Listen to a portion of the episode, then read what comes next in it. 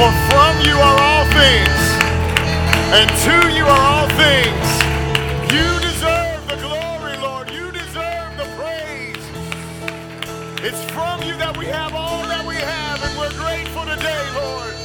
You're worthy, Lord God. You're worthy, God. Thank you, Lord. Thank you, Lord. Thank you, Lord. Yes. Yes, Jesus.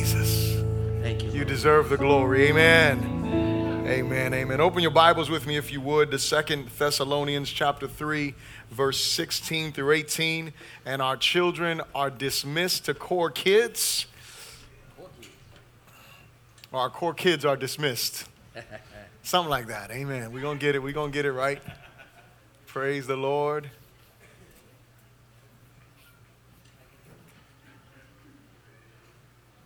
Second Thessalonians chapter 3 verse 16 through 18.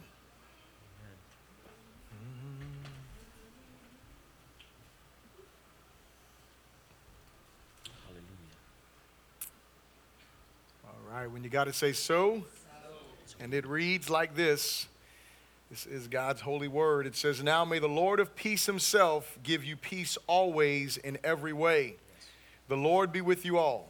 The salutation of Paul with my own hand, which is a sign in every epistle, so I write, the grace of our Lord Jesus Christ be with you all. Amen. Lord, we thank you for your word that is truth. We thank you for your grace.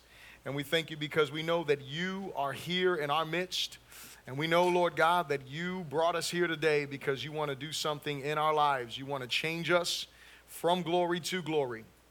And so I pray today that we would be hearers of your word, that would be respondent to you, that we would not only hear what you say, but that we would obey what you say, that we would repent where we need to repent, that we would have faith where we need to have faith, that we would stand firm where we need to stand firm, that we would honor you, Lord God, that above all things, that we would believe your word in a tangible way, God. Father, I pray that you glorify yourself in the lives of each and every person before me and that you would use me in these next few moments to speak to them for you. I pray this in Jesus' good name. Amen. You may be seated in the presence of the Lord. If you do not have an outline, would you just raise your hand? We want to make sure everyone has an outline. Outlines are very important to me. Uh, we want to make sure that you are able to follow along with me in the sermon. We want to make sure that you answer the questions that are there. There's some introspective questions like what do you believe the Lord spoke to you and how will you apply this? Very, very important, right? We don't want to just be hearers of the word, we want to be doers. And then there's also the opportunity for you as a disciple of Jesus to help someone else grow in their faith. And so you want to do that. And the only way that that's going to happen is if you are proactive. And so I ask you every week, and I, I'm, I'm assuming, I'm hoping that I will never forget to ask you this question until the day that I stop preaching Are you discipling someone? Are you helping someone grow in their faith? If you are not, my challenge is that you would help them grow in their faith, that you would help them move into their maturity in Christ. That's very important for you. And I will tell you this if you are not helping anyone, now hear what I'm about to say. If you are not helping someone else grow in their faith, you are not really growing in your faith. Mm hmm. That's how we starting off. Two minutes in, glory to God.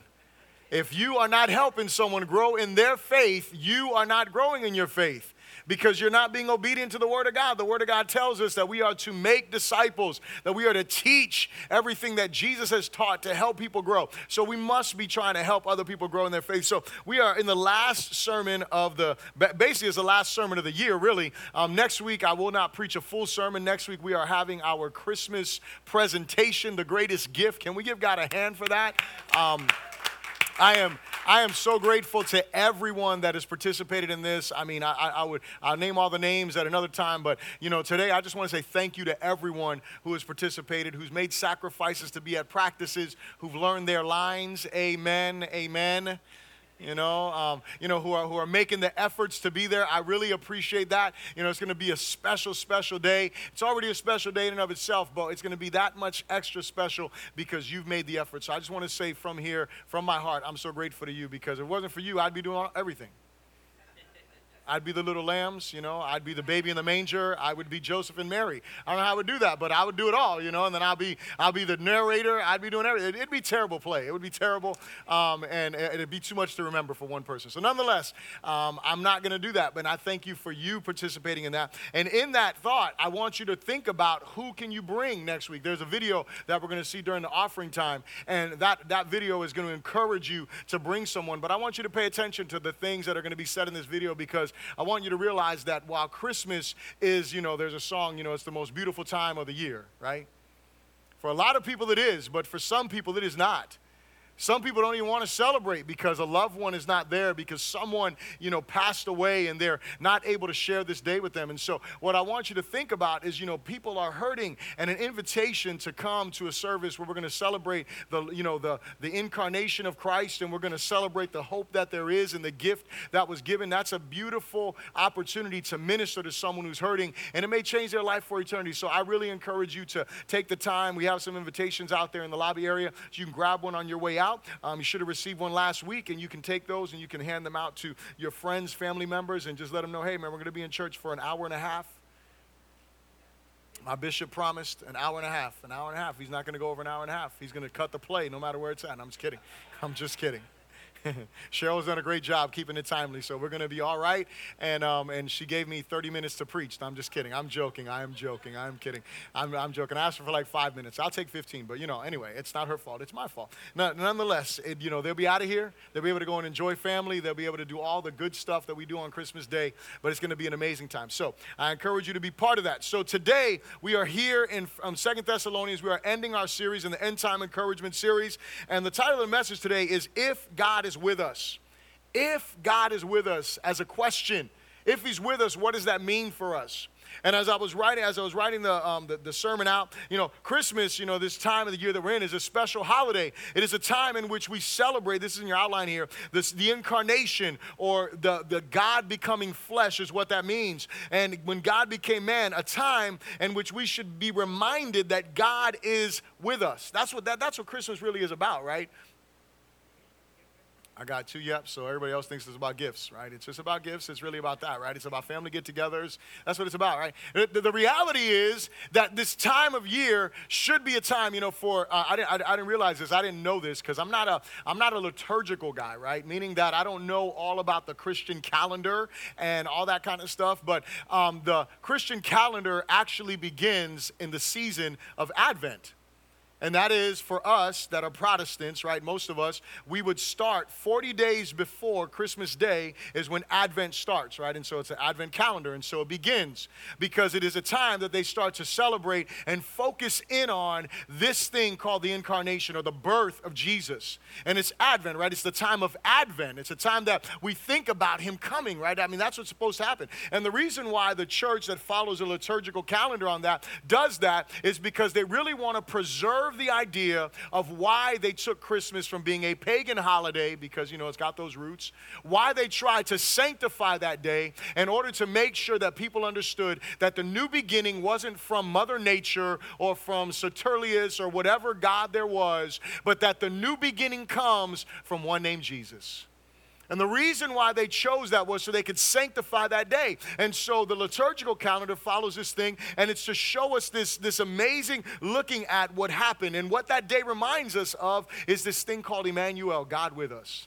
It's a reminder of that. And what it should do is, is it should be, this is one of the greatest comforts and encouragement we as believers have, that God dwells among us, within us, and never forsakes us. Are you hearing me?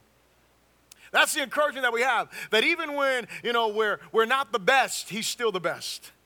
That even when we fall short, He doesn't abandon us, He doesn't forsake us. As, as Pastor Aldo was talking about during the communion time, there's nothing that my child can do that's going to make me hate them, right? There's nothing that is going to take my love from them. I may be upset with them for sure. I may discipline them for sure. You know, I may, you know, I may give them pow pow for sure. Hello, somebody, right? Like that is going to happen. And you know what? God the Father is the same way. The Bible says that we shouldn't despise the discipline of the Lord because when He disciplines us, He is doing what? He is treating us as his children. as his sons. He disciplines us. And you know what? Discipline, according to Hebrews, is not pleasant at all, but it is part of the relationship between God the Father and his children. This is beautiful. And the beauty of it is, is that he doesn't abandon us, right? He is there with us. And not only with not, not only among us, right? But he is also there within us. He dwells within us. That's what the scripture says, right? His spirit dwells in us. Christ dwells within us, which is something that we cannot fully understand, but we know that that's what the Bible says. And the beauty of it is, is he never forsakes us. So this is a time that we get to celebrate that as we look at the birth of our Savior. Second paragraph, while Christmas is about the advent of Christ, right? His coming while it's about that, the Apostle Paul has, has been reminding the church of the return of Jesus or a second advent, right? When he will come back again for them and their responsibility to obey his commands as they look forward to that return. And this applies to us as well. And so while we look at Christmas, a time that we remember the birth of Jesus, we also remember that Jesus didn't just stay in that manger, but that he that but he grew up, he died on a cross, he went into a grave, rose again. He did all of this for our sin, and then he ascended into the Father's right hand, and he is seated in glory now, and he will be returning for us to take to take with him, to take us with him, so we can celebrate this amazing feast time and then come back with him to reign on this earth. That is a beautiful reality. And he does this because because he loves us. He does this because he's showing us his grace. And what Paul does is he communicates to the church the reality that Jesus is coming back.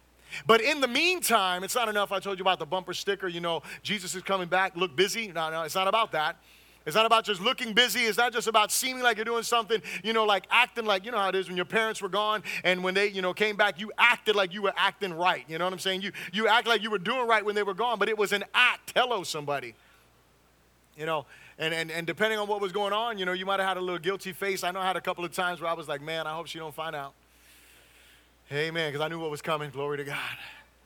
But the pop, pop out, right? So the, the, the, the reality is that it's not, about, it's not about looking busy right? It's when we say, like what we say here, we said that we're committed to loving God, we're committed to growing together, and we are committed to serving, right? Like that is what's real. It's not just looking busy, but it is really being committed to the work that God has called us to do as His children. And so that is what is supposed to happen, and we are supposed to be walking in obedience. So the reason why I preach to this, the reason why we preach to the Bible, is because of what? Because the Word of God applies to us today. Listen, I'll say this again later on in my second point, but I just want to reiterate this right now. God's word is not outdated. God did not change his mind, right? God, I, I, say it like this God got tired of repeating himself. That's why there's only 66 books. Because he wasn't going to say anything new. He wasn't going to say anything different. You know, it's like my, you know, my son. He has a, I, you know, I know, I know that, you know, my son is my son for sure, 100%. Because I have this thing. And I remember my mom. I feel bad for my mom because I experienced it with my son now. I remember when I was a kid when I would want something, I would not leave my mother alone. Like I was on her, takiti, takiti. I mean, I was just like there, like, Mom, I want this. And you know, I mean, I'm asking her over and over. And she has said no in every way. She spelled it for me. She's pronounced it, you know, she, she, she has done it in Spanish, English. If she knew Chinese, she would do it there. I mean, she could speak it in tongues and interpret it. I, you know, I mean, the, the reality is she made, I mean, she was saying no. And every time she would say no, I would come back, Mom, can I do this? And she's like, no. And I'm like, Mom, can I do And, I, and my son is the, I mean, he is, I apologize right now. I just want to confess. So the reality is, God is like us, you know. But the, the, cool thing about God is that He's like, look, I ain't saying anything else. I'm gonna just give. I'm done. I'm done inspiring Scripture. I said everything I had to say to you. And no matter what we ask him, he's, he's already given us the answers. He's made it crystal clear. He hasn't changed his mind. His yeses are yes, his no's are no's, and that's it. I mean, he makes it crystal clear for us. And so we must embrace the Word of God as being what it is, which is God's holy Word. No command, last paragraph in your outline there, no command of the Lord can be adhered to without the peace of God keeping us during turbulent times, the word of God to guide us during confusing times, and the grace of God to empower us at all times. I'll say that again because those are the three things we're going to talk about. No commandment of the Lord can be adhered to without the peace of God to keep us during turbulent times. I want you to know obedience to Scripture is not a one and done. In other words, it's not about when it, if the Bible says to a husband, love your wife, it is not a, a, a one time love her and that's it. It is to love her every day as Christ loves the church. It is to continue to be that way. When it tells us to be whatever it tells us to do, it tells us this as we are to continue doing it. And what happens is when we're not walking in the peace of God, we will, we will cease to obey God. Are you here? So, the first thing is that is that it keeps us during turbulent times. The second one is we need the word of God to guide us during confusing times. In, in, our culture, we are living in probably the most confusing times ever with so many different voices. I'll talk about that in a moment. But the reality is, during confusing times in our lives, forget the culture for a moment. Just when we are going through difficulty in our own lives and we're going through situations, confusion rises up. Am I doing the right thing? You know, we're dealing with parents, and I, I met with a parent, you know, this past week, you know, as we're trying to raise our kids and, and, and we don't see things happening like we would like to see them. And we start to question, Am I doing the right right things and, and we start to become confused. That's why the Word of God is so important for our lives because if we don't know what God's Word says, then we will start to be swayed with the wind and turn to the left or to the right when God wants us to be firm and maintain our position and our firmness. But we need God's Word in order to keep us there. And the grace of God is, is imperative at all times in the good times and in the bad times. Are you here? No matter what we're going through, we need the grace of God. You know, we may think sometimes that we're doing it on our own, right? We may think sometimes that, you know, no one is keeping me until we get injured. Hello, somebody. And I remember the first time my back ever went out on me, right? I thought I was amazing until my back went out on me. And then I realized how, how, how unamazing, I don't even know if that's a word, unamazing. We're just going to throw it out there, right? Haven't made up a word in a while, so we'll make that one up today, maybe. I don't know. I realized how, how, how fragile I was. And, you know, and I, and I consider myself to be a relatively strong guy. And when my back went out, listen, there was nothing I could do to make myself stand up. There was nothing I could do except crumble down to my knees and crawl to my bed. Hello. And it was barely, I barely made it there. I just wanted to lay on the floor. I didn't want to move because I was in so much pain. But the reality is, there's someone that is sustaining me, and it's not me by myself. And you and I may think that it's us that's sustaining us, but it is not. It is God Almighty that sustains us. I love my brother Norbert. He was, he was a brother that he came here. He was a Muslim when he came to this church, gave his life to Jesus after a couple of months being around us. God did an amazing work with him. I just had um, um, lunch with him the other day. He's moving back to Connecticut. He was, you know, weeping as he's considering going back there. You know, he was, he was known for, I mean, he shared his testimony. I mean, this guy was a big time drug dealer. I mean, just an amazing testimony. He's going back there and, you know, the people know him as Kojak, you know, so he's, he's bald, you know, obviously, you know, anyway, so we get along real well. Um, but nonetheless, you know, he's going back there and he's just thinking about, you know, man, I get, I get to go back here and, and I get to minister, you know, under these people that are, that are hurting. You know, I get to go back here and I get to share the, you know, the, the, the truth of God's word with them. But the one thing that I remember when I first met him, he said, man, when I, when I wake up, you know, was, we were talking one day and he's like, when I wake up, I just say, man, thank you, God, for the breath I'm breathing. Thank you, God, for the breath I'm breathing. Thank you because I know that I didn't make this oxygen. I, I, I, don't have the ability to breathe on my own. And, and that's a reality that many of us, we, we take for granted that we breathe. Hello. I'm just saying, like, God sustains all of that. There's nothing that we're sustaining on our own. You may think you're all that until you have a moment that you realize you're not all that. The big idea that I have for you today is this is that our success is God's plan because in it is God's glory.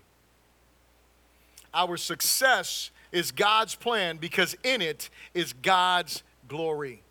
And when I say success, I don't want you to get it twisted.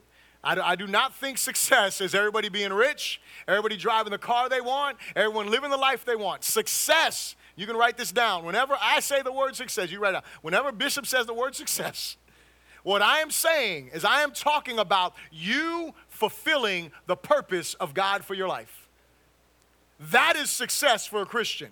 You fulfilling the purpose of God for your life. And for some people, that will be some of those things. For other people, it will not. For some people, success is going to be them selling everything and going to move to some other place and go preach the gospel for the rest of their lives. For some people, success is going to be them dying in a prison for the glory and honor of God. Are you hearing me? For some people, success is never experiencing any of the American dream. Are you here? God wants us to succeed, and the most important thing for us is to find out what it is that He wants us to succeed in. But I will tell you this God will supply all of your needs because He is a good God. He will take care of you as you follow His purposes and as you follow His plans. It's important that we're connected to that. So, my, the, big idea that I want you to get is our success is God's plan because in it is God's glory. In it is his glory. And what he's been communicating to the Thessalonian church in these last two books is what? Is how to live successfully in the days in which they live. How to live for the glory and the honor of God. And that's what he wants for us to do. He wants us to live successfully for his glory. He wants us to do all things to his glory and for his name's sake. And so the first thing I'll ask you to repeat after me is this. It is say God is God is with us in peace amidst turbulence. God is with us in peace amidst turbulence. Look at verse 16. We have three verses that we're going to go through, and so we'll go through these re- relatively quickly, but I do want you to see here. He says here, and I love this because the Apostle Paul to me has, I mean, he has some amazing prayers that are throughout all of his epistles, and he always comes to the point of praying for the people he's been preaching to. Why? Because the reality is, he can preach whatever he wants to preach, he can say whatever he wants to say, he can instruct you all day long, but he knows this one thing if God does not do it, it's not going to get done.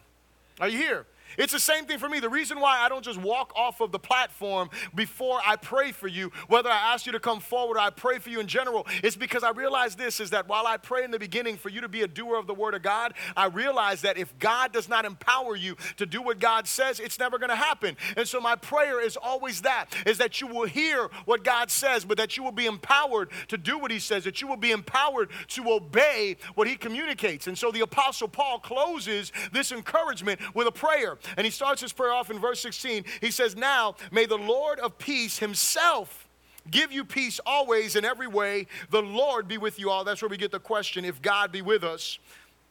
So he says he's talking about this peace, and we talked about peace when we closed out um, 1 Thessalonians chapter, um, the, the, the last chapter in 1 Thessalonians, because it's a similar type of prayer. But here's what I want you to get there is no question, and I said this before peace from God is the result of peace with God. Did you hear that?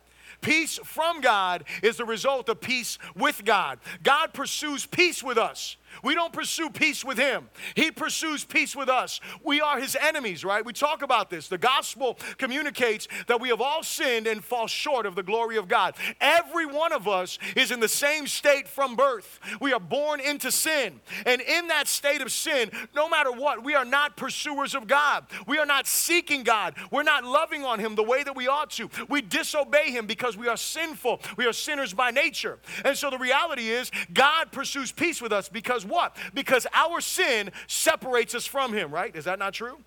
Our sin separates us from Him. Because we are sinful, we cannot be in a relationship with God unless there is something to connect us. And so typically in relationships, there is something that happens, right? It's called reconciliation. And so if I offend my brother, right? If I offend Pastor Aldo, I, I offend Brother Eric, I do something wrong to them, I am going to come to them and I'm going to, if I know about it, I'm going to confess to them that, you know, I was wrong for what I did and let's reconcile this relationship, right? And if let's say I stole something from them, what I would do is I would pay them back what I stole them, right? That's, that, that would be the right thing. Amen? So if you owe someone something, pay up. Right? So there's restitution, right? Right? And so, so that, that's, that's what brings reconciliation. Here is the problem. The problem is God is perfectly holy. So anything that I try to bring to him in order to reconcile with him and bring restitution for my sins against him will never equate because what? I, am fallen. My works fall short because you know what? Even when I do good stuff, and I've talked about this in marriage, you know, most of us are adults in here. If you're not an adult, cover your ears real quickly right now. Quick, cover them quick if you're not an adult. Amen. Hold them, hold them. So, in marriage, right, you know, sometimes husbands, they're good not because they want to be good, but because they want something good. Ah, you can uncover them. You can uncover them. Amen. It's not always pure motives, right? There's nothing wrong with wanting that, but the fact of the matter is, it is just a reality, right? And so what happens is sometimes I'm good. Here, let me, let me, let me put it to you like this. How many, how many of y'all have ever been through a trial in your life and you suddenly became the most holy person you've ever been? Come on now, y'all got to, y'all got to be real with me. I'm just saying. Like you, you started to go through something and you thought, man, I got to be, I mean, you were fasting You were praying like, I mean, you were, that snooze button, you were up before the clock. You were like, clock, don't even come on. Come on, somebody. You were like, God, I love you. Lord, you are holy and righteous. You remember, you were quoting the Bible like it was nobody's, I mean, you were on it. I mean, for real, like you were serious about this, right? I mean, you were in it. You, I mean, you lost 10 pounds, glory to God. People thought you were dying. You was like, nah, man, I'm holy right now. I mean, I'm walking with Jesus, right? I mean, that, that that's how we go in because, because of what? Because in our mindset, I gotta please God. I gotta get God's attention. And so you've been hearing Bishop preach or whoever you've been listening to. You've been listening to the right person, and they've been telling you about righteousness and sin. And you know what? Hold on a second. I cannot be living in sin. So you know what? All of a sudden, your music changed. You get you listen. You had a holy moment. You threw away all that crazy music. Now you went back and bought it again on iTunes. I know you in the flesh. But listen, you got rid of anything that offended God. You removed everything from your life because of what? Because you wanted to give some kind of restitution, because you wanted to be as close to God as possible, because you wanted to be 100% sure that what? That God heard you, but not just that He heard you, but that He answered you the way you wanted. Now, I will not ask you to embarrass yourself now. But when God, because can I tell you something? You all know, like I know, God always hears us, but He doesn't always answer us the way we want. And how, and, and how many of us do not raise your hands? But how many of us would say that after the yay or the nay, the nay probably, you was like all of a sudden you gained 15 pounds. You forgot scripture. You was like, man, I'm putting, I'm putting the alarm clock an hour later. Hello, somebody. You forgot all about that commitment to the Lord. You know why? Because we are fickle. We're fallen. We're selfish. Even in those moments when, you know, we may want something good, the reality is we forget about all, the, all, all of that holiness because God didn't answer us like we wanted Him. But here's the thing reconciliation happens not because of our ability to pay, but because of the price that He paid. See, He pursues peace with us because He doesn't want me to be His enemy. He doesn't want me to spend an eternity in hell. He doesn't want you to spend an eternity separated from Him. He doesn't want you to enjoy your sin presently, but spend all of eternity wishing you would have repented of your sin. He doesn't want you to do that. He wants you to experience a relationship with Him now that is satisfying and, and, and experience Him for all of eternity, which is even more satisfying. That's what He wants for every one of His creation. For God so loved the world. That's what the Bible says, right? He gave his son that whoever believes in him would not perish. I mean, that's I mean that's that's that's like evangelism 101. Hello. The reality is he gave his son because we could not pay the price. That's the gospel reality. And so now we trust in his son. We are what? We are reconciled to God. We have peace with God. And you know what? I want you to get the with part. Because I want you to know God doesn't just want us to experience a peace, He wants us to experience Him. He wants us to not, it's not just understanding peace here. He wants us to experience peace within our hearts, but He wants us to experience Him, peace with Him. Did you get that? With Him. It's, it's, it's, not, it's, it's not just like, hey man, I want you to walk in peace. No, no, no. He's like, I want you to walk with peace. Are you getting that? Are you seeing this? That, that, that's what peace with him is. That's why Paul says when he prays, he says, may, may the Lord of peace himself give you peace always in every way. The Lord be with you all. Because he's saying, I want you to walk in a peace that is a person, not just a sentiment, not something that goes up and down. Because you know what? No matter what street you walk on, guess who's with you? The Prince of Peace. No matter what situation you're going through, the one who walks with you is that peace. You're not waiting to get peace from a person or from a situation. You have a peace that maintains you and that keeps you walking in obedience to the scriptures. See, as we await the return of Jesus, our lives will be filled with turbulence. Hello, somebody. I know someone lied to you somewhere and told you that when you become a Christian, life is going to get easy. I know they lied. And that's what they did. They lied. And maybe they didn't intentionally lie because maybe they just thought, you know, something else or they meant something else by what they said. But the reality is, what Jesus promises, He promises us tribulation in this life, but He also promises us what? Peace in this life. A peace that has overcome the world. That's what He promises us. And so the truth is, you know, I was listening to this thing, you know, because we all go through difficult situations in our lives, but I was hearing earlier this week about a pastor that he lived, um, he, he, he was 23 years, he, for 23 years, he served peacefully as a missionary. He's an American pastor. For 23 years, he served in Turkey as an American, as an American there, right? He had like a, a, a some kind of visa or something like that that he was there on for 23 years. Had kids there, raised his kids there. Over, you know, his kids are basically citizens over there. Raised him there. And the guy got arrested because of what? Because his visa expired. And this is after 23 years of him being there peacefully preaching the gospel. He gets arrested, or no, I'm sorry, he didn't get arrested. They, they brought him in because they were going to deport him. So they were a little upset about that. But nonetheless, they were like, okay, that's fine. That's legal, right? That we should do that. All of a sudden, he's there. They arrest the guy, and they say that he's part of some terrorist group. And they're about to murder him. Why? Because he's a Christian. It's not because of anything else. It's because he's a Christian. And right now, Turkey is being overtaken by this, you know, whole regime. And so this mindset that is happening over there turns on this Christian. So let me ask you a question. Where is his peace? Is his peace in his situation? Absolutely not. Is his peace and the guaranteed turnout that he's going to be released. Listen, while they are got, I mean, they got petitions being signed all over the place. You can sign it online if you if you want. You know, for this guy to be released, for the you know for our for our leaders to go ahead and you know confront these guys and you know confront them and say, listen, you can't just take an American like that. That's just you know that's not right. But anyway, all that being said. His peace is not in what's going to happen from our leadership or what happens in his situation. His peace is from who? The Prince of Peace the one who walks with him through this situation. And for us, it's the same thing. While our situations may be different, the reality is that we must get our mind right because what? When we are not at peace, hear me when I say this, when we are not at peace, we lose sight of our calling and we jeopardize our witness to the world. See, when I'm not walking in peace the way that God wants me to, see, you thought three verses, there was nothing there. There's something there. Hello, somebody. When we are not walking in peace the way that we are supposed to, what happens is I lose sight of my calling. What is your calling? Your calling is intimacy with God and imitation of Christ. That's what it is. Your calling is a relationship with God that bears fruit, and that fruit is seen in what? In your imitation and you being like Christ. That's what the scriptures teach us. But when I'm not walking in peace, I reject intimacy with Him, and I definitely don't imitate Him like I ought to. Are you here? Because what, because what happens is the peace that I exude. You ever been around that person? I mean, think about this for a moment. Have you ever been around a person that, that person, they just exude peace? You been around that person? Let me ask you a better question. Have you ever been around the person that worries so much they make you worry? see, I see, everyone's like, man, I'm trying to think about that peaceful person. No, I'll tell you about that worrying person, right?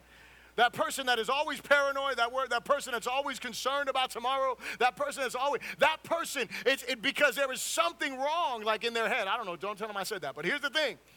There is something that is that there's an issue that's going on. They're not walking in peace. And so you know what that means? They are not going to, they're not going to exude that. They exude what? They exude worry. They, they, they, don't, they don't exude calm, they exude something else. And that's what happens. You know what's supposed to happen? What's supposed to happen as a child of God? We're supposed to walk with the Prince of Peace so we can exude the power of that peace.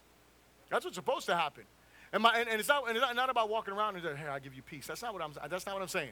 All right, not, let, let, me walk by you so you can feel my peace. That, that's not, it's not, we're not a hippie, you know, congregation here or whatever, you know, it's not, that's not it, right? No, not like that. But the reality is that when we are not walking in peace, you know we do? We forget our witness. We forget about how we're supposed to witness for the glory of God. Our experience of peace, get this, our experience of peace is not based upon our performance. Hear me this, when I say this, but it does depend upon our participation in the presence of God. Did you hear me? Our peace with God is not based upon our performance. The peace that we can walk in, because I can tell you, just like I had you guys, I said, you know, I'll embarrass myself. I've had those moments where I'm like praying like never before and I'm fasting and seeking God like never before. And then, you know, I fall off of that because I didn't get what I wanted or, or another one, I got what I wanted. I was like, okay, I don't need to continue on pressing in like this, right? Which is ridiculous. But nonetheless, I've, you know, I've, I've done that. And you know what? Even in those moments, there are times that I don't deserve God's peace and his peace floods my heart in moments that, I, I'm, that I'm overwhelmed. But what I want you to know is that God doesn't want us to have fleeting moments that we experience His peace. He wants us to walk in that always. And that comes out of relationship with Him and us spending time with Him. And so, what, I, what, what I'll close this point with is this is that we are in a culture filled with turbulence, and we cannot offer that culture what we do not possess. And so, if you are not walking in peace with God, guess what you can't offer them? peace with God. You can't. Not because you won't open your mouth, or not because you can't say it, because you just will not. That's the bottom line.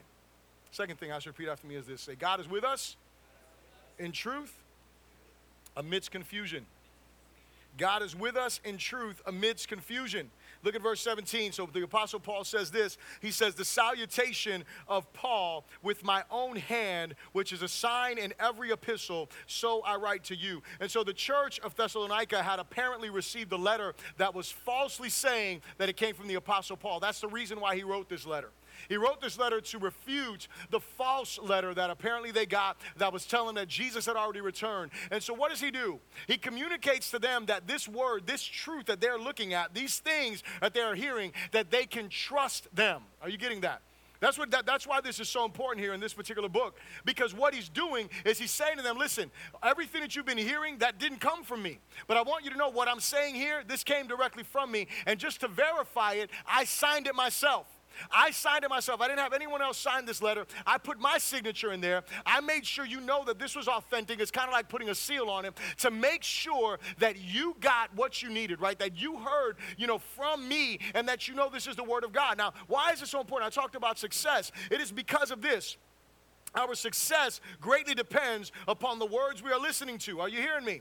If we're going to be successful in the, in the will of God in our lives, we need to make sure we're listening to the right words. I had a conversation with someone, and we were, you know, we were talking about um, the church that she was attending, and I won't get into any names right here because it really doesn't matter. But she was telling me that she was, um, you know, part of one church one day, um, or at one time in her life. She was part of. A, I mean, this woman had some amazing, amazing stories in ministry, and she was telling me that she, the reason why she left that particular congregation was because there was a guy that had some mental issues that used to be in the lobby area or something like that, and he was bothering people. And she said the pastor asked the guy to leave.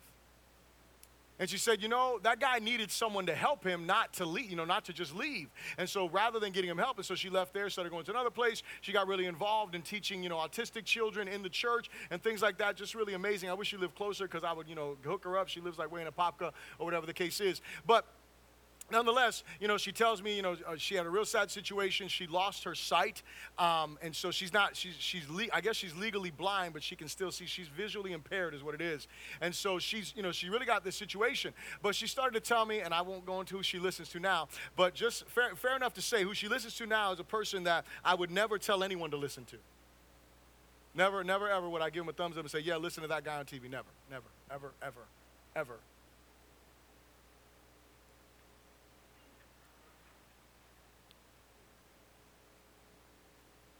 This woman has so much that God has deposited in her.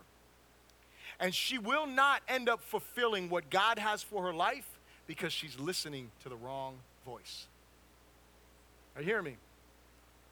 It is so important for us to consider who we're listening to. Are we listening to the truth of God's word that sets us free? Or are we listening to the falsehoods of the enemy that bind us? I want you to realize that. Truth sets us free according to the scriptures. Falsehood binds us. Why? Because we're always trying to accomplish something. See, God's word doesn't need your help. Did you hear me? No, no, y'all didn't get that. God's word does not need your help. Isaiah said it clearly. He said, God's word does not return void, it accomplishes that for which it is sent. And so when I am trying to make God's word happen, it ain't God. I have a story, but I'm not going to share it. But anyway, real quick one. I'll give you this this quick one. When I when I when I first I, I told you when I first got um, saved, I was I knew that I was not meant to be single. I knew 100% that I was meant to be married. Right? I was like, God, I don't want that other gift. I want I want the right gift, and it was a, an amazing wife. And so I'm blessed with an amazing wife. But I met this young lady that I thought that was the one. And I remember always this this is so crazy to me because I was so spiritual. I was a really spiritual guy for real. Um, every time that we would, and you know, we used to pray together because I was holy, man. I was a holy guy. I was like, we're going to pray together. We're going to seek Jesus together. And every time we would finish praying, I was always like, let me ask you something. Did the Lord speak to you? And I think she would try to like appease me, like, you know, like, I don't know. And I'm like, let's read this scripture here. What God has joined together, let no man put asunder. Did the Lord speak to you there? so crazy. I'm crazy. I probably. What I was trying to do was I was trying to hopefully something would drop inside of her mind or her heart and say, yes, you're the one, or whatever the case was. I don't know what the problem was. But anyway, the fact of the matter was, I was trying to make God's word do something it wasn't meant to do. Are y'all getting me? With my wife Elaine, you want to know what happened? I'm to tell you. I'm to tell you the rest of the story. Let me tell you the good part of the story. That's really good. This is the funny part.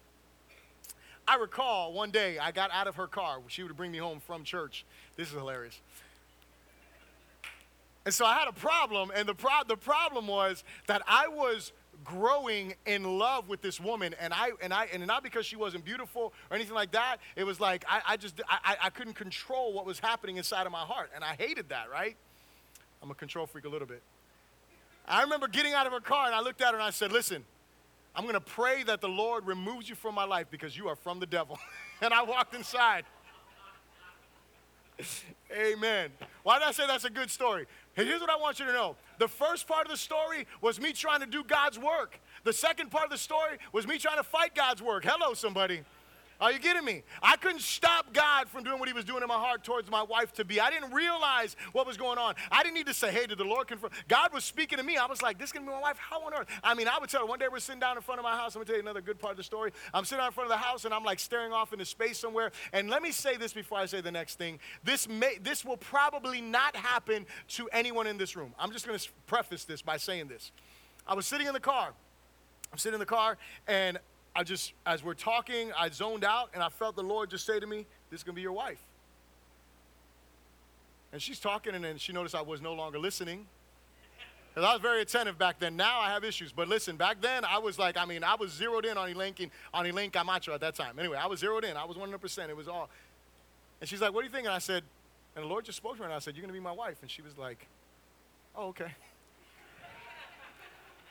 But I didn't try to convince her. I wasn't like, hey, do you feel that? Like, I, I didn't even care what she felt because I knew what God's word, like what, what God communicated. So, nonetheless, the point that I want to make here, and I use myself as this amazing example, is you don't need to help God's word. But when you are trying to make a falsehood come to pass, guess what? You got to do a whole lot of work. And so you are bound to try to make that thing happen. When someone gives you a false word or something like that, you're bound to make it happen. I didn't have to make this happen. Um, the next thing that you need to realize about the truth is that the truth empowers us while lies drain us. Are you here? Are you listening to the truth of God's word? Or are you trying to listen to a lie? Because those things drain us. The last thing that is so very important for us to understand is that truth directs us while deception misleads us. This is the reality. The truth of God's word guides us the way God wants. Deception misleads us to another place that we don't want to go. And just as peace depends upon a person, so does the truth. Now, hear me when I say this. I said that I would talk about this again. In a culture that, that, that is filled with the idea, listen to me, it's the idea of subjective truth. We need a fixed truth to stand upon. Listen now, especially for you young people that are in here that are in high school, that are going to college, and all that kind of stuff, you know, and, and some of you that may be struggling with this. Our culture has fed you a lie to believe that truth is relative. That if you, if you feel it, then, then it's good. If you ain't feeling it, then it's not good. It's not truth for you. Listen, all truth is truth. Do me, don't do this, but if you did this, you would find out that all truth is, you know, it's the truth for everyone. Go stand on the top of this building and jump. And just say, gravity don't matter to me. Show me that you're a Superman. Hello or Wonder Woman, whatever. I don't know. Supergirl, I don't know, whoever. The reality is, guess what? Potentially, you're going to fall down and break something. I mean, that, that, that's just a reality, right? There's laws that are in place.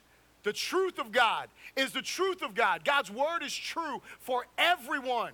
And we cannot allow the lies of the culture to, to infiltrate our minds and our hearts. We can't allow the deceptions of the culture to infiltrate our minds and our hearts. Don't buy into those lies, but allow God's word to penetrate our hearts. Allow God's truth to be the truth that we stand upon. That's what we have to do in the midst of this culture. It's a lie. And listen, don't allow anyone to stand around you and just talk those lies either. Stand up for the truth. If you're a child of God, listen, if you are a child of God, you have a responsibility to stand up for the truth.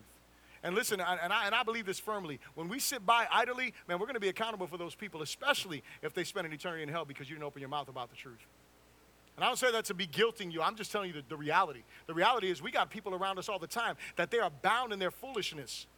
They are bound in their sin. And you know what? They need a voice to speak to them, to wake them up. And guess what? If we don't speak the truth, there's no conviction of sin, righteousness, or judgment coming to them. You know why? Because we are the ones that God called to speak that truth. I'm just saying. Very important for us to open up our mouths. God's word must be, I love this, it must be the highest authority in our lives. I try to communicate that as often as possible, which keeps us grounded and assured of His will. And we talked about this last week. What does the enemy want? He wants a distracted church to ensure what? That we are confused and we are fruitless. That's what he wants.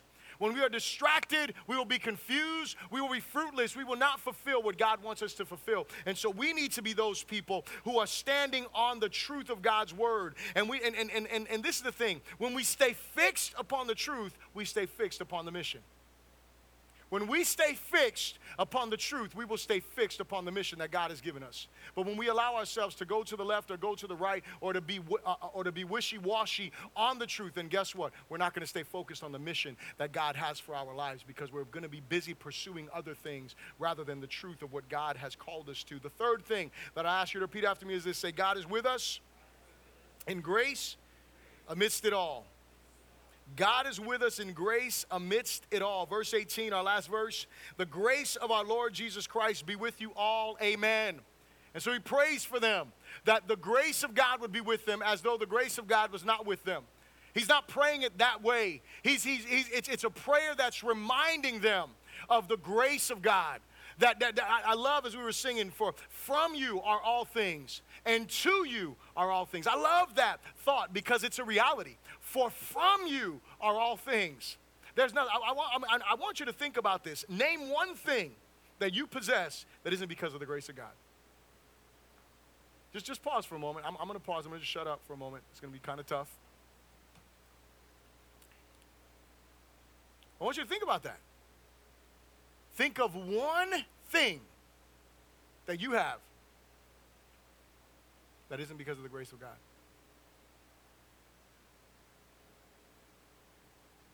Think about it. There's nothing. Nothing at all. I can't be quiet anymore. But here's the thing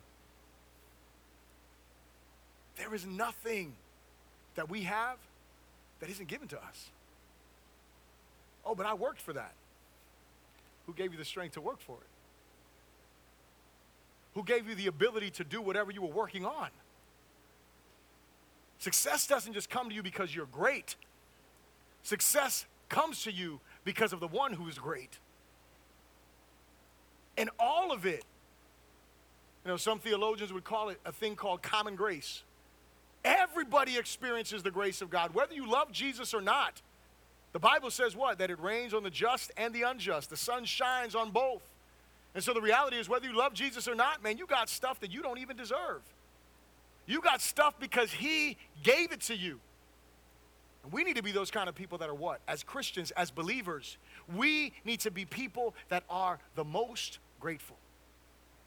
That we live our lives. See, the grace of God. I never get tired of talking about the grace of God when I share the gospel presentation every week. I never get tired of sharing that. And I thank you and I pray that you don't get tired of hearing it because it's something that we should never get tired of.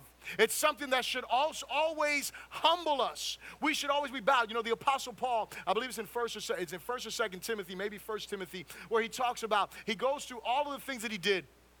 He says that he was a persecutor of the church. And he said, and, you know, and, and, he, and, and he says that, you know, that God came to save sinners of who I am the chief. And you want to know why the Apostle Paul says that? It isn't because he is self condemning. That isn't why he says that. It's because he is so overwhelmed by the grace of God that he can say, Man, I'm the greatest of sinners when he comes to face to face with the goodness and the mercy and the love of God, because grace is that unmerited favor, when he realizes how much he did to undeserve, if that's even a word, right? You can't undeserve, but you know, he, I'm just making it up right now because it makes sense, right? Y'all understand what I mean, right? You understand what I'm saying, right? So he did everything he could to be undeserving of it, right? To undeserve it. He did everything he could to dishonor God, and God still graciously saved him. And he comes and he says, Man, I am the greatest, I am the chief of all sinners. He's not, he's not beating himself up, he's not being falsely humble. He is a guy that is writing under the inspiration of the Holy Spirit, a guy who is writing and he is communicating. He's saying, Man, I understand how great God's grace is in my life. And so, for us, if we want to grow in gratefulness, if we want to see, when we look at the life of the Apostle Paul, a guy who was in prison for his faith, a guy who was killed for his faith, a guy who was in prison, you read the book of Philippians, and he was like, Man, I rejoice that I'm here because these prison guards, I think about the Apostle Paul, he's like connected because in those days, it wasn't like today's systems, right? In those days, you were connected to like this guard, right? And so, Paul is thinking, I got this guy with me 24 7. He ain't ever going to be let go. I'm preaching him all the time. Hello. This guy is going to see me live for Jesus, see me pray to Jesus, see me worship Jesus. He's going to see me study the scripture. He's going to see the letters I'm writing. He's going to hear everything. This guy's in prison and he's rejoicing. He's rejoicing because people that got him in prison, he's like, man, I thank God because even when they preach out of pretense, guess what? They're still preaching Jesus. Hello. I mean, this is a guy that is so grateful to God. And it's because of what? It is because he is the apostle of grace. It is because he understands and is overwhelmed by the grace of God. Grace is not a license to sin, but it is a freedom from sin. That's what it is. It is God saying, Man, I love you despite you. And that is a beautiful thing. And so for us, we should always be humbled by it and realize that it is there. We should be the most grateful and we should be living our lives empowered by the grace of God, consciously aware and reminding others, hear me when I say this, reminding others of God's goodness to them. Listen, it is important that we walk around living grateful lives and that we are not ashamed to give glory and honor to God, that we're not ashamed to let everybody know, hey man, I have nothing apart from God. You need to be that voice. You need to be that light that shines in the midst of a dark world. And as I'm closing, I'll say this it is only when we understand the grace of God that we live invigorated by it. And what happens is our duty becomes delight. Did you hear that? See, what happens is our service goes from a thing that I have to do to a thing that I get to do. That, that, that's, that's a beauty. It is only by the grace of God Listen, you know what gets me up? There's days, and, and I've said this to you before. I mean, this Sunday wasn't one of those days. This Sunday I wanted to get up. I was excited about being here. But there are some Sundays, I'm going to tell you straight up, I wish I could call in. Hello. And if I was like some of y'all that didn't have any responsibility, I might just not come and just be like, hey, I'm just staying home today. And then I'll just feel terrible all day because I always do when I don't come to church. I didn't come to church one time when I was not in leadership, and I felt terrible all day long, and I was like, I'm never going to do that again. I'm just saying, I'm not trying to condemn you. Hopefully you're convicted. Anyway. Just saying, like, you know, the, the reality is, you know, we all have long weeks, you know. That particular day for me, I, I you know, I, I, used to work, uh, um, I, I, used to work overnight, and I would drive home at like seven o'clock in the morning and get like an hour of sleep, and then go to church at you know 11 o'clock or whatever. And I was just really exhausted that day. Got off a little bit late and decided I was going to stay in bed. And so I understand, man. People get tired. I, I get it, you know. But you want to know what? You know what pushes me beyond those moments? Forget about Sunday morning. You know what pushes me beyond those moments that I don't feel like doing stuff? It is not because I have a deadline to meet. It's not it. It's not because I got to fulfill. It is because of the grace of God. That's why I tell you, you know what we need to do? We need to make it a point to daily meditate on the, in, the indicatives of the gospel, what have already been done for us. Meditating on those things daily, communicating with God and, and, and being reminded of those things on a daily basis, because then you know what? When it comes time for those difficult moments that you don't want to continue forward, you know what you'll do? You will humble yourself and say, God, I don't really feel like doing this, but I do this for your glory and for your honor. And so, my closing question is this Are you living as though God is with you? Are you living as though God is with you? That's the question. Are you living as though He's with you? Are you living in the fear of the Lord? Are you living in a manner that, that is like, man, God is with me. I'm living for His glory. I'm living in obedience. I'm walking in His peace that He's provided for me. I'm not living in my own peace. I'm not seeking another peace outside of Christ. Are you living as though He's there? Are you living in His truth? Are you living what the Word of God says? Are you obeying the Scriptures? Are you excusing your sin because you feel like, man, I can do what I want to do? Or are you saying, God, I can't live how I want to live. I need to live for your glory because your Word says something I need to respond to? Are you living like that or are you living for your own glory? Are you living based upon your own truth? Are you living based upon the truth of the culture? How is it that you are living? Are you living in the truth? Are you living in the peace? Are you living a life that is grateful for the grace of God? Are you living a life that says, Man, God, I thank you for what you've done for me? I thank you for the life that I have. I thank you, like my brother, like my brother Norbert said, I thank you for the air I'm breathing today. Are you living like that? Or are you living ungrateful? You're living like God owes you something or someone owes you something because you don't know, but someone owes you something. How are you living? And I hope, I hope that you're living as though God is with you because if you're his child, he is with you. And even if you've been living like He's not with you and you are His child, guess what? He calls you back to that place of gratefulness. He calls you back to that place of peace. He calls you back to that place of truth. And if you are not His child in this place today, and how do you know if you're His child? Well, if you're not living for Him, then you're not His child. I'm just saying. If you're not His child today, He calls you to repent of your sins. He calls you to turn from, He calls you to confess your sin. He calls you to turn from your sin and to turn to Him and ask Him for forgiveness and ask Him to be the Lord of your life. Ask Him to lead your life. Ask Him to fill you with His Holy Spirit. Let's all stand to our feet. Let's pray together today, please. I want you to bow your heads for a moment. And if you're in here today and you say, God, I want to live as though you're with me. And you know that you haven't. You haven't been walking in peace with Him. You haven't been walking in the truth of Scripture.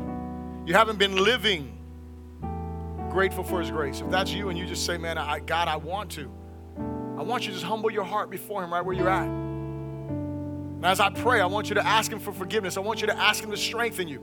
And if you're in this place and you don't know Jesus, today's an opportunity for you to confess your sin to Him. If you're not walking with Him, maybe you grew up in church, maybe you were raised in church, I don't know. And you, and you need a relationship with God. You're not walking with Him like you need to. Today He calls you. Humble your heart before Him. And when you walk by me in those doors in the back, just let me know that you prayed as I prayed today and that you want to further your walk with Christ.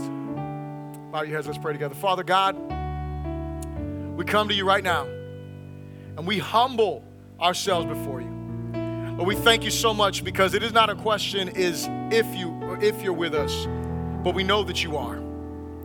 We know that your word declares that you're with us, and so we are grateful for that reality. We're grateful that you are there. We're grateful that you love us.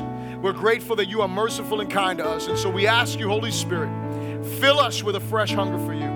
Fill us with a great thirst for you. Fill us with a desire to walk with you, Lord God. Help us to live knowing that you're there, my God. I pray for those who are not walking in peace with you today. I pray for those, Lord God, who have not walked in a, in, in a place of repentance, who have not turned from their sin, who are still living for their own glory, who are still living their lives for themselves. Lord, I pray that you would turn them unto you. I pray that you would give them a repentant heart. I pray that they would ask you to forgive them. I pray that they would ask you to fill them. I pray that you would ask them, Lord God, that they would ask you, Lord God, to lead their lives, my God. I pray, Jesus, that you would help us to live for your glory as your people. Give us the strength to stand up for the truth in the midst of a culture that denies your absolute truth. Give us the boldness, my God, to proclaim your grace unto a world that needs to hear it. Help us to walk in your perfect peace, Lord God. We thank you for this. And we pray this in the good name of Jesus. Everyone said, Amen. Come on, give God a hand of praise. He is worthy.